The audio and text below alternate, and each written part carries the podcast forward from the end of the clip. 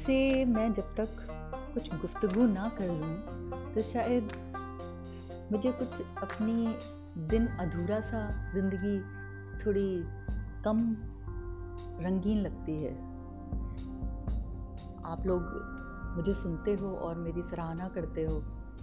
ये मेरी ज़िंदगी का एक अहम हिस्सा बन गया। अच्छा ये बताइए कि कभी आपने किसी अपने का इंतज़ार किया है?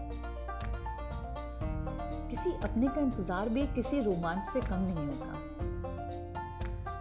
हम अपने को बार बार सोचते हैं कि हमने कुछ अच्छा काम किया होगा जो आज इतने दिनों बाद किसी अपने प्रिय से मिलने का मौका मिल रहा है। चाहे वो कोई दोस्त हो, चाहे कोई रिश्तेदार हो, चाहे कोई मेंटोर हो, चाहे अपना कोई छोटा पेट ही क्यों ना हो।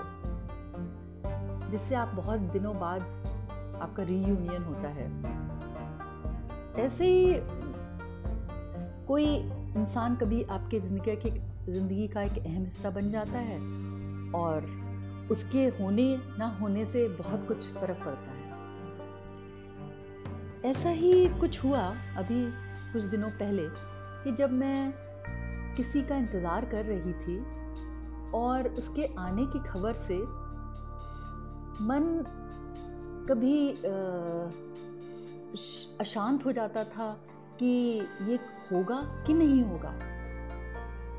एक, मन में उथल पुथल मची रहती थी। इस उथल पुथल को दूर करने के लिए कभी मैं खाना खाने लगती थी, कभी मैं चहलकदमी करने लगती थी, कभी मैं ड्राइंग करने लगती थी कि शायद मेरी कूची में मेरे शांत मन को शांत करने के कुछ नुस्खे निकल आए। कभी मैं लिखने लगती थी। उसी लिखावट को जब मैंने दोबारा से पढ़ा तो ये तो एक कविता बन गई। सुनेंगे? चाहेंगे सुनना? चलिए, मैं सुनाती हूँ। जब से सुना है, तुम आ रहे हो। थोड़ी सी नमनेस है थोड़ी सी विचलित हूँ।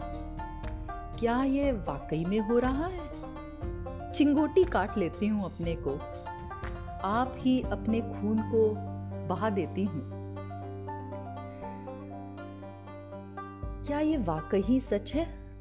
फिर जब सुना, अब आ ही रहे हो, ये कंफर्म हो गया तो मैंने एक आईने से ही दोस्ती कर ली। किसी को अपने मन के भावों से भावों से क्या रूबरू करवाऊं? सोचा आईने से एक तरफा ही बातें करती रहूँ। कम से कम वो मेरी सुनेगा, मुझे टोकेगा तो नहीं।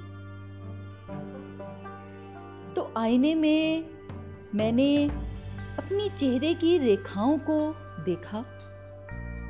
उसमें मैं अपने पुराने दिन तलाशती रही। मायूस हूँ। कुछ अचंभित भी हूँ।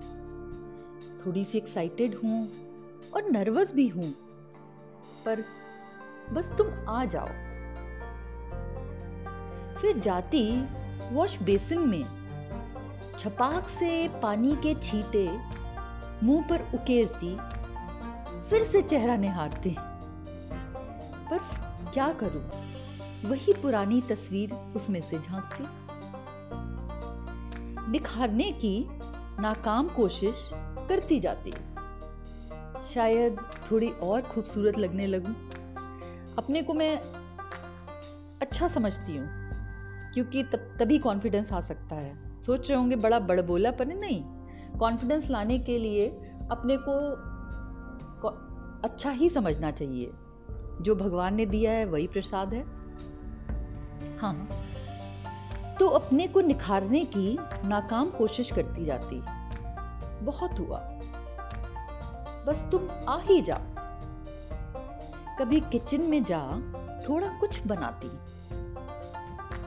इतने दिनों में जो कुकिंग सीखी है, उसका कोई तुम्हें तस्वीर दिखाती?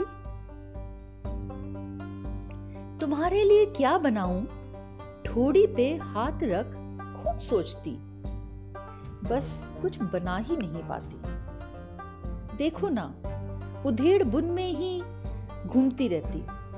क्या तुम्हें ये अच्छा लगेगा? कब, क्या तुम नमकीन खाओगे? नहीं नहीं, तुमको मीठा खिलाती हूँ।